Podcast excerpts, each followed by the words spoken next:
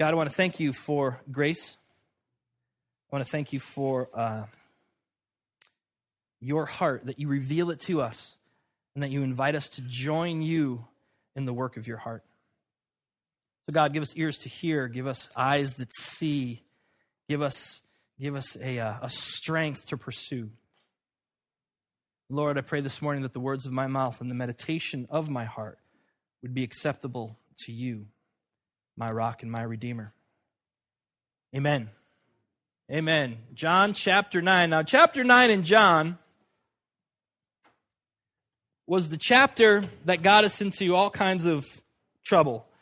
It was the chapter that, that took us down this little tangent for the last couple weeks. Because of those words that Jesus said in the first couple verses, he said, We have to do the work of him who sent me the, the works of him who sent me, you know, and that whole thing, it's just kind of, it kind of echoes around in, in my mind. And, you know, and just, I just continually think about that and think about that over and over again. And it goes beyond church. It goes beyond just being missional. It goes beyond us doing cool programs for church. This is about how each of us live as individuals. What do we make important in our own lives? Because what you make important in your life, that's what you become. That's the thing that you pursue. That's where you put your attention, your passion, and your energy to. That thing that you believe is important. And so what comes first in your life? The kingdom of God or the kingdom of you? But God calls us, God calls us to put his kingdom first to put the things of, of Him first. But that means that if I do that, then I have to actually, I have to put, I have to get involved with the kingdom of God and put the kingdom of Dennis off to the side. I mean, I like the kingdom of Dennis. It's really cool there. There's not a lot of work to be done there. You know, you uh, know, I mean, the kingdom of Dennis, you could slide right through. It's, it's, I would invite you all to come sometime. I mean, it's, it's just a very good place. But God calls us to something different. While it's still day, Jesus says, while it's still light, we're called to do the work of, of Him who sent Jesus, and that Him is God. That's what we're called to do. You see, I'm finding in my own life that I really like the things of God, right? I like the blessings of God. I like the successes of God. But, but sometimes that whole relationship thing, that's a little tough because, because being in a relationship with God, that means that I have to submit to God. And we don't like submission in our society. It's not a good word. You know, tell a wife to submit to a husband and to step back because there's going to be legs and arms flying. That's just not cool to talk about. Um, but but this whole idea of of submitting, we don't like it. And in part, it's because listen, I know me better than anybody else, and I know what I need, and I know when I need it, and I know the best way to get it. Yeah, right. Like I know more than God. But you see, God calls us God calls us to seek Him while He still can be found. Jesus says, Seek first the kingdom of God, and all of the things of earth will, go, will grow strangely dim in the light of His glory and His grace. I'm just saying. So let's go. John chapter 9. I'm going to start reading in verse 1, but we're going to land and spend our time in verses 6 and 7. But I just want to refresh your memory of the story. As he went along, he saw a blind man from birth. Oh, ta da! Let me get out of the way. He saw a blind man from birth. Oh, I'm not on your way, huh? Uh, equal opportunity offender. As he went along, he saw a blind man from birth. His disciples asked him, Rabbi, who sinned, this man or his parents, that he was born blind? Neither this man nor his parents sinned, asked Jesus, but this happened so the works of God might be displayed in him. As long as it is, as long as it is day, we must do the works of him who sent me. Night is coming when no one can work. While I am in the world, I am the light of the world. Next slide, Wes. He was, um, having said this, he spit on the ground, made some mud with the saliva, and put it on the man's eyes. Go, he told him, wash in the pool of Siloam. This means sense. So the man went and washed and came home seeing. So Jesus is out with the boys. He's walking around. They see this blind man. He is going to cure him. He is going to cure his blindness. And it says that he has been blind from birth. So this is not just an easy fix. This is something that probably has never been done. Yes, yes, eyes have been healed throughout antiquity, but usually it's just good luck of the person and not necessarily any medicine that was put on them. And so Jesus, what he does is he spits in the ground and he makes some mud, which, come on, man, that's just gross, okay? I mean, there's, there's just no way around it. I want you to do an experiment today. As you're outside walking around, see how much spit it actually takes to make a good wad of mud in the ground, okay? Ew. I mean, it's, it's kind of, it's kind of, it's kind of, look, everybody's like, you never thought about that? Come on, how many times have you read this? It's gross, okay? So, so this is what Jesus does. And, and so he's working a little bit. He's like having this external moment of, of trying to, to show something here. I mean, he doesn't have to do anything at all. He's Jesus. He can just say the word and this man will see again. He doesn't even have to say the word. He can just think the word. And that's the only way that I can describe in my own brain, like not doing anything. And this man would be healed. He doesn't have to do anything. I remember, remember the woman who was suffering from bleeding from all those years. All she did was reach out and touch his cloak she was healed. Jesus doesn't have to do anything.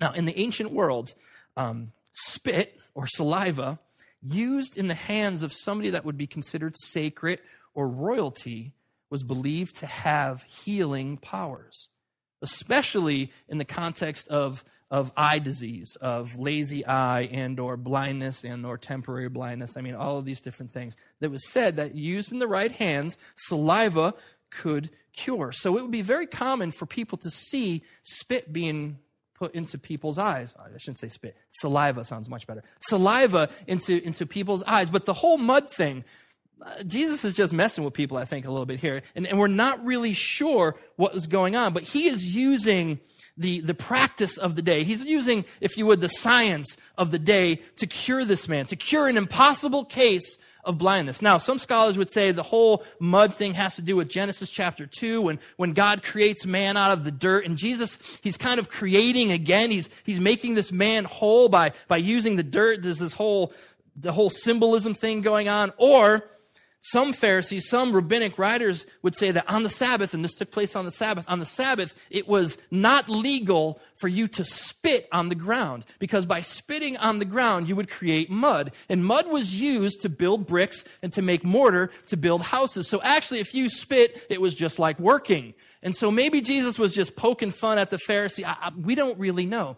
But he, what he does, he puts, he spits on the ground he makes some mud. I mean, imagine like, hey, Peter, come here, I need some more. And everybody's, I don't know. But anyway, so he, he gets this mud and he smears it in this guy's eyes, which has got to be uncomfortable for this guy. He's got mud in his eyes. I don't care if you're blind or not. Ew, that's got to, got to be uncomfortable. And you know, and it doesn't say if Jesus said, hey, come here, I want to heal you, or hey, this is going to be weird, but just, just bear with me on this. We don't see any of that happening he just says he spits and puts it in his eyes. And I wonder if the guy heard the conversation with Jesus and the disciples. Like, I mean, you wouldn't walk up and walk up in front of a blind man and just look at him and go, "Hey, who sinned? Him or him or his parents?" I mean, that would have been just awkward. So I'm not sure the blind man even really knows what's going on here. He's just stood up and somebody is smearing mud in his eyes. And then Jesus tells him, "Go wash in the pool of Siloam." And again, we, we see Jesus doing this external thing. So we got the mud going on, and you know, what's he doing with that whole spit and mud thing? And now he tells him to go wash in the pool, which he really didn't have to go wash in the pool. I mean, I mean, why wash in the pool? Well, I mean, on the surface, the guy's got mud in his eyes, so I guess to get the mud out, water would be the best thing. But he tells him to go wash in this pool and it's a sacred pool. Remember, this is the pool that they would draw water out for the temple or, or, for the Festival of Tabernacles when they would celebrate the gift of water every day during that festival. So, this is a very sacred pool. But I think there's something else going on here. Jesus is inviting this guy to take an active part in his own healing. He doesn't have to, but, but for whatever reason, Jesus wants him to take to take part in his own healing. And, and, and it begs the question again why? What's, what is going on? What is happening? What is he trying to teach? What is he trying to show? What is he, what is he trying to accomplish? We have to remember that Jesus initiates this whole healing. The guy doesn't ask for it. I mean, I'm sure that Jesus, his heart breaks when he sees people that, that need physical healing, that need spiritual healing. He wants everyone to be healed, but he initiates it with this guy. And this, this blind man, he doesn't know who Jesus is. He doesn't know that he's the Messiah. I mean, eventually he'll get there, but he doesn't know right now. In fact, when he's first questioned, he calls him the prophet, a prophet. But he doesn't really know who he is. So, so what is going on? He spits, makes the mud, spears the mud in the guy's eyes, tells him to go wash in the pool. I don't know about you, but this is kind of an odd story. I mean, even, even for God, it's, it's kind of an odd story that, that Jesus is going to do this, this very strange thing. I mean, the man could have freaked out a little bit. He's, he's got mud in his eyes, but Jesus sends him to the pool. Wouldn't it be easier to get somebody's Nalgene bottle and just like, and wash them? I mean, but, but for whatever reason, even in its oddness, the man obeys. The man, the man trusts. And he goes to the pool. He follows what Jesus instructed him to do. Maybe he thought, man, I, I got nothing to lose. Maybe he was a little ticked off because he got mud in his eye and he figured he's going to have to go wash it out. I don't know. Whatever the reason, he obeys. And he comes back seeing. He comes back healed. Healing, whether it be physical, whether it be emotional, whether it be spiritual, healing doesn't always come the way that we would expect it to come. Healing doesn't always come exactly the way we have prayed it to come. God is not a God of formula. I mean, we like formulas. Formulas are like nice and neat, and they're just very linear in their thought process. You know, A plus B equals three, and, and that's comfortable, and we can figure that out. And I know what I said, so don't even think about it. So, so you know, and, and it's very it's very tidy, and and and and it's you know, here it is, and the formula is the formula, and if the formula is correct, then it's always going to be correct. But God, God's not a God of formula. God plays by the rules. Don't get me wrong, but they're His rules. God makes the rules. Even the rules that we follow, we think we make, God has allowed us to make those rules because for whatever reason, they're fitting into what God's plan is. So God plays by the rules. Usually they're His rules. And sometimes healing doesn't come at all. Sometimes we pray and we pray and we pray and we get nothing. Paul prayed for that thorn to be removed from his side. And God's like, yeah, not so much. You just hang with that thorn because when you're weak, I'm strong. Not the answer I would want. So, so healing is, is a very is a very interesting thing when it comes to God. See, I believe that it's there's a bigger plan to it. It's not just about the fix. It's not just about taking care of this. But there's, there's a process that we go through in our healing, and that process is equally important. And then there's something bigger at the end that I believe God wants to do in whatever type of healing that He may want to do in your life, or whatever type of thing you haven't been healed from. There's some reason for it. There's a bigger picture that's taking place. This guy goes through a process. He gets the mud, gets in his eyes. He's sent to the pool. He washes, he comes home seeing, and eventually this man will have faith in Jesus. He didn't have it before. But eventually, he will get there. He will come to have a strong faith. In fact, his faith is going to be tested by some really scary religious people of his day, and he's going to stand firm in what he believes. You see, our healing, our wholeness is about, it's always about coming to a place of having faith in who Jesus is, because isn't that what healing really is about? When you have faith in Jesus, you are healed on a very, very deep level, and it's not just on the surface.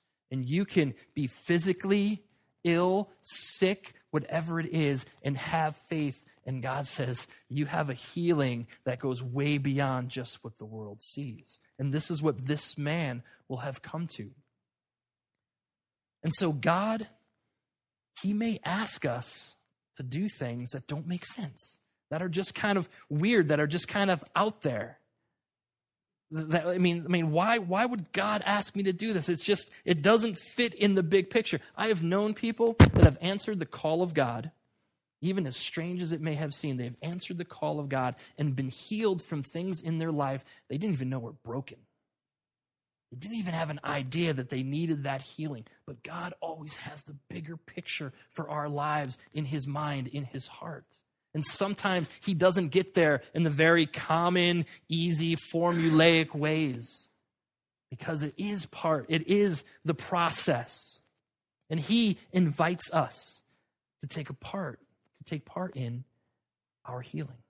He invites us to become active participants, not so we can boast, not we can be like, hey, look what I did, you know, I, whatever, I accomplished this. No, no, no. He, he invites us so that our healing or our lack of it can produce a stronger faith, a faith in who Christ is. Look at this man at the end of his story. We'll give you a preview. Jesus said, Hey, do you believe in the Son of Man? And he asked, Well, who is he? Lord, so I could believe. And Jesus said, I'm standing right in front of you. And the man said, Lord, I believe. And he worshiped him. This man came to a place of knowing finally who Jesus was, the Messiah. But you know, that's not all that's happening in this story. That's not all that's happening just in these, these few verses. Jesus is the master of pulling it deep. The writers, the ancient writers, are masters at writing on so many different levels. And you have to notice here that the pool of Siloam, it's named specifically. And then there's this little tidbit of information. It translates the word for us. It says that that word means sent. And we've been talking about being sent for weeks now. And it says that, that this pool means sent. And this idea of, of sentness in John's gospel is very, very important to him. He wants us to understand that, that the Father sent Jesus for a purpose to heal, to reconcile, to put everything back together. Jesus, or God sent Jesus to live in the creation, to show the creation how it should live, and then to reconcile it all back to Him. Jesus was sent. And then we see that the Father and the Son will eventually send the Holy Spirit. We had talked about that last week or the week before. I don't know what week it was, but I remember talking about it, and you should too. And so there's this whole idea of, of sent here. This man is healed in reference to and by the one who has been sent. And John doesn't want us to miss this, this point. But let's let's drill down just a little deeper in the story. All right, let's, let's, let's just take it to maybe, maybe you haven't thought about this before. This man meets Jesus. Jesus meets this man. Jesus does something to him and then sends him. He smears the mud in his eye and tells him, Go and do something. Go and wash in the pool. Now, it would have been, eh, let's, let's, let's think about this. The story says that as the disciples and Jesus were moving along, they found this guy. So chances are, and most scholarship would agree, that this miracle is not taking place near the pool. And it would be it would be easy for this guy just to say, "Help! I need some water. I need to wash this mud out." Instead of having to travel to the pool, he either has to fumble his way there or ask somebody to help him and lead him there. This is not just a guy that can take a casual walk, but Jesus told him to go, and he obeyed what Jesus said. He went and he washed and he returned seeing. And I would argue that not only did he return seeing in the physical sense, but as the story um, moves along, he begins to see in the spiritual sense. This man will come to faith.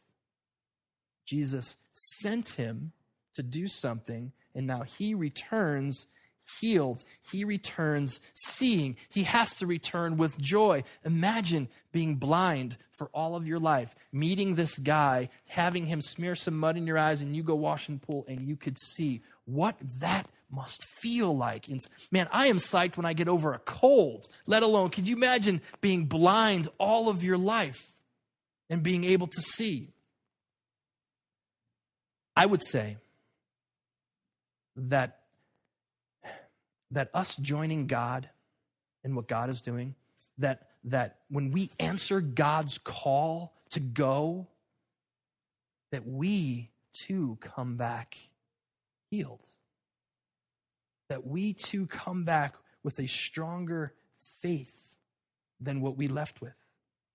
When we answer the call to be sent, our faith strengthens and we can become healed. You know, this, this idea appears a couple of times in scriptures the, the whole being sent and then the revelation of who Jesus is, the whole being sent and coming to a place of, of actually being saved. Uh, turn to Luke chapter 10.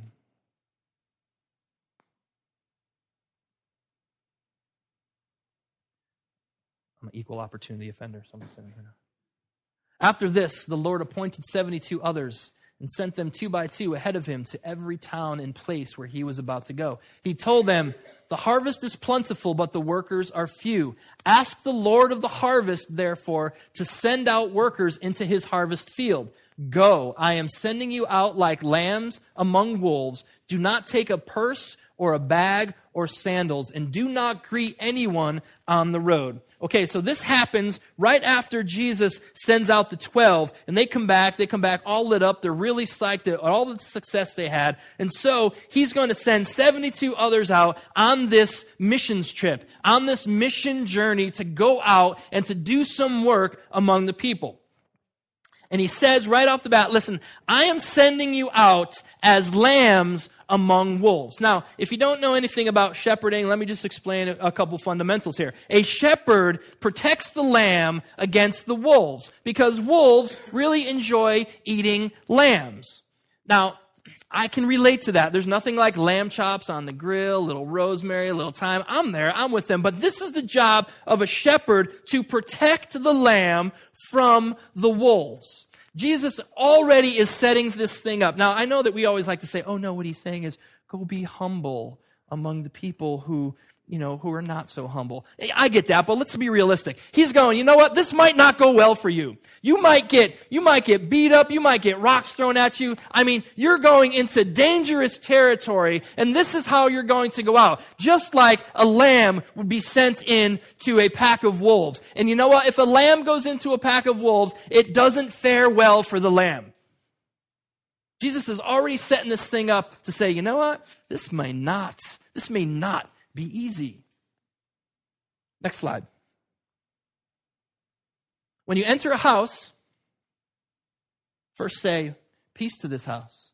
If the head of the house loves peace, your peace will rest on that house. If not, it will return to you. Stay there, eating and drinking whatever they give you. For workers deserve their wages. Do not move around from house to house. When you enter a town and are welcomed, eat what is set before you heal the sick who are there, and tell them, The kingdom of God has come near you. But when you enter a town and are not welcome, go into its streets and say, Even the dust of your town we wiped from our feet as a warning to you. Yet be sure of this the kingdom of God has come near. I tell you, it will be more bearable on that day for Sodom than for that town. Jesus is telling them, Oh, wait, where am I here? Okay. Jesus is telling them, listen, I want you to go and get involved with people's lives. But before that, man, he, he, says, listen, I want you to go, and I don't even want you to take the most basic necessities for your journey. I don't want you to take any money. I don't want you to take any extra clothes. I don't want you to take any sandals for any an extra pair of shoes. Now, this is not the way you would travel to another town, to another place. This would not be the way to go in the first century, unless, of course, you had to go that way, but this is not the way you would plan it. It would be like for me to say to all of you, listen, this is what I want. This is, this is homework assignment number two. What I want you to do today is leave your wallets here, okay? Promise I won't touch them. Leave them here. I want you to get in your car and I want you to drive. And I want you to drive to another town. I want you to drive to another city, maybe even another state. And, and, and I, want you, I want you to do some, some stuff there. Don't take, don't go home and pack. Don't tell anybody that you're, that you're going. Don't talk to anybody about your going. This is important. Just, just go. Now, first of all, none of you would go. I'm sure of it. But even if you entertain the idea, even for a, like a split second, you'd be like, well, well how am I going to put gas in my car? And uh, how am I going to buy food? And what if nobody takes me into their house? And then what am I going to do if nobody takes me in the house? I have no money, so I can get a, a room or anything like that. And, and I mean, and, and for real, no, no extra co- clothes. Ew, that's just gross. I mean, I mean, listen, a journey without fresh skivvies is just not a journey at all. I mean, there's certain things that we need to take with us. TMI? All right, never sorry. And so, and so there's this, this whole, I mean, you would not do it. And this is exactly what Jesus is asking them to do. It doesn't make sense. And then he tells them this. You know what? Go into people's houses. Get involved with them. You got nothing, and I want you to go. And I want you to, to go, go into their homes, become part of their lives, and sit down and eat whatever they give you. And for a good Jew, that could be a lot of trouble.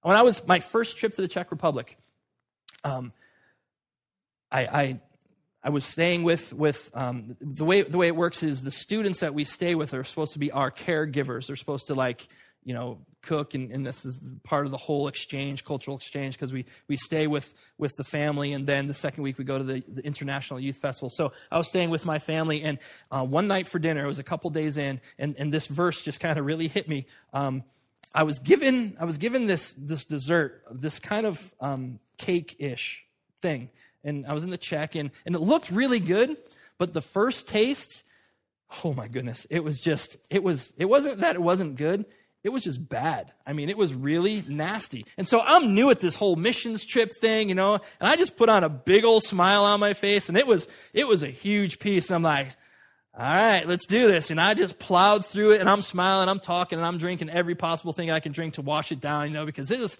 it was really bad. And um, they're asking me, you know, how'd you like it? I'm like, oh, it was great. And you know, they don't speak good English. I don't speak any Czech, so there's this there's this little lost in translation thing going here. And and um, I always carry Beano when I travel and Pepto Bismol because you never know. I mean, you really don't. And you know, I so um, I got to my room, unscrewed that cap of Pepto, and just oh Lord. And and um, so I got through that. And the next morning, the parents go to work, and and, and my my hosts, the two girls that were hosting me there, um, for breakfast, they give me this big old piece of that cake again, and I'm like, and this verse just hit me Eat whatever is put in front of you. And like God, you have a terrible sense of humor.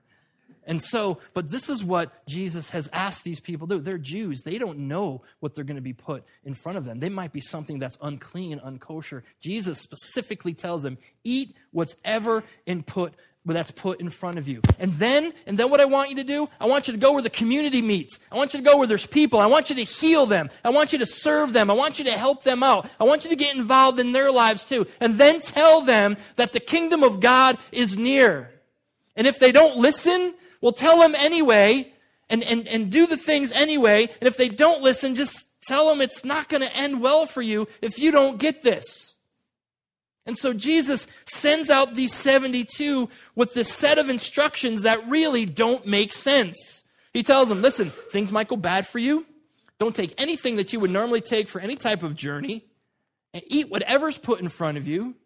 Claim the kingdom of God. He doesn't say claim the synagogue. He doesn't say claim religion, claim church. He says claim the kingdom of God. That alone could have gotten them stoned. That could, not this, but you know, rocks. And, and it could have it could have gotten them beaten up and run out of the town.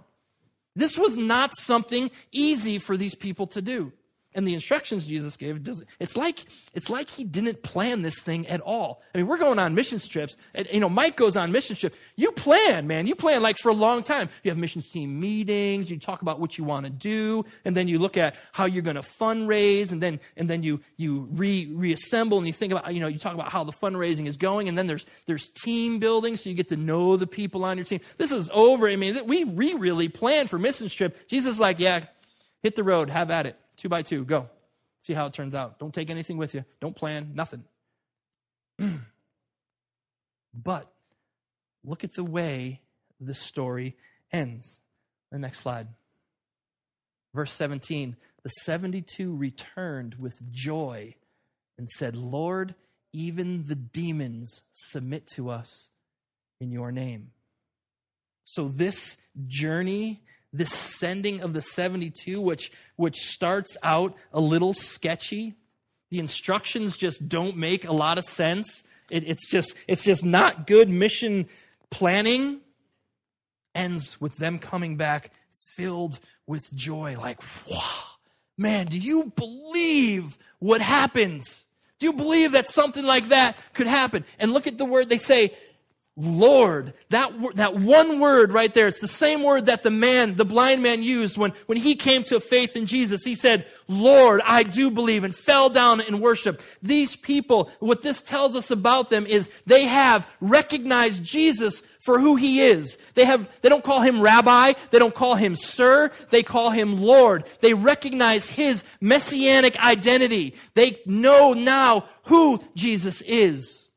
They've come to have a faith in Jesus. And then they say, man, even, even the demons submit to us in your name. They are beginning to get this.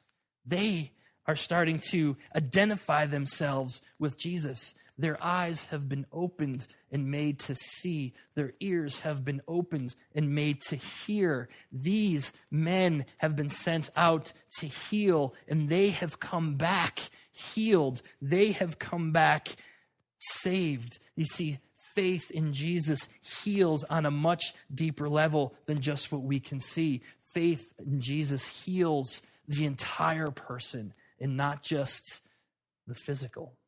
These men have come back and their names have been written in the book of heaven. In the verse later on, it will say, Jesus, like, listen, he said, you know what? I saw Satan fall from heaven. And there's all kinds of, of, of ideas on what that means, but you know, when the people of God do what God has called the people of God to do, Satan falls.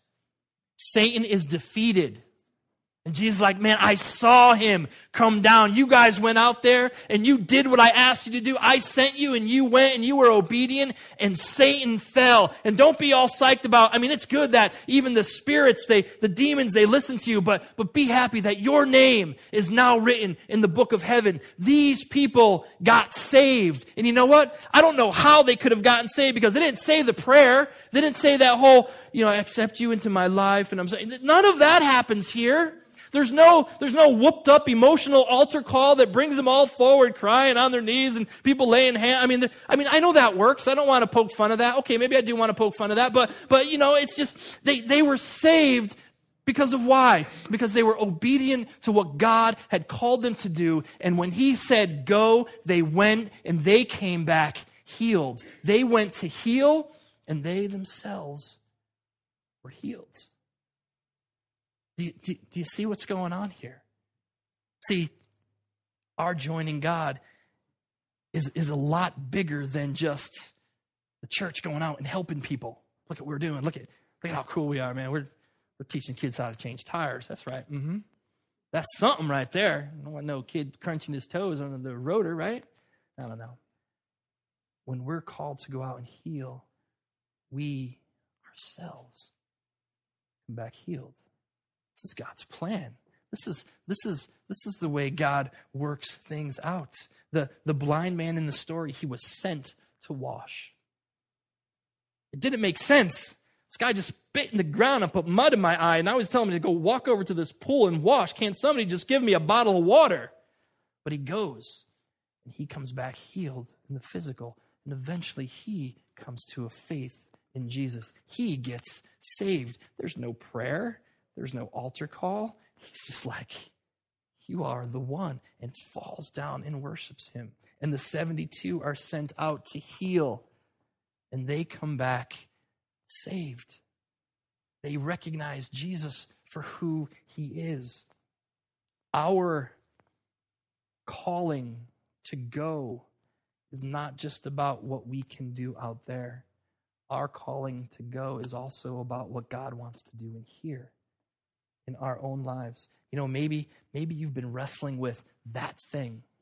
That that thing that just just pesters you and just just like that monkey on your back you can't shake it you try so hard and you pray and you pray that god would take it from you or god would heal you from it whatever it is whether it be a physical thing or an emotional thing or you know, psychological or spiritual whatever it is that you're wrestling with and you pray and you pray and you pray and it just it just doesn't seem to be happening for you well, first, maybe, just maybe, you're praying for a healing that God is not going to give you.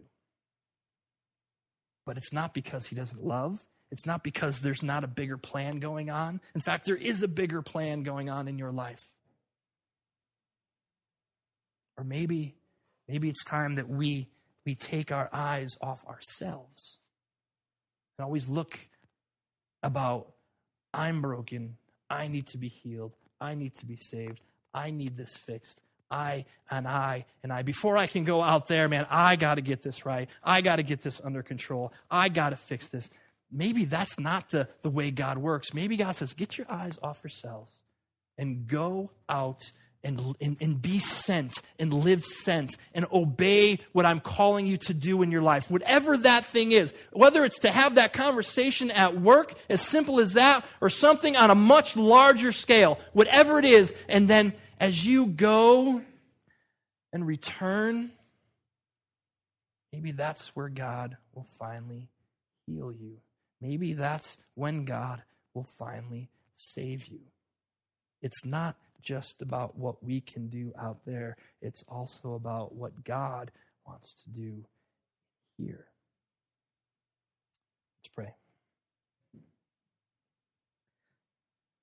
God, I want to um, I want to pray healing on everyone in here. I want to pray for your spirit to come here and to touch their hearts and their lives, um, their minds in, in, in, in such a real way, God, but not not just in a selfish way, but that they would be filled with the desire, filled with the heart of the Spirit to go out and to obey the things that you have called them to do. And in that, God, they would, they would forget about their own ailments. They would forget about what is creeping or what is um, climbing up their back, and they would begin to see the world in a different way.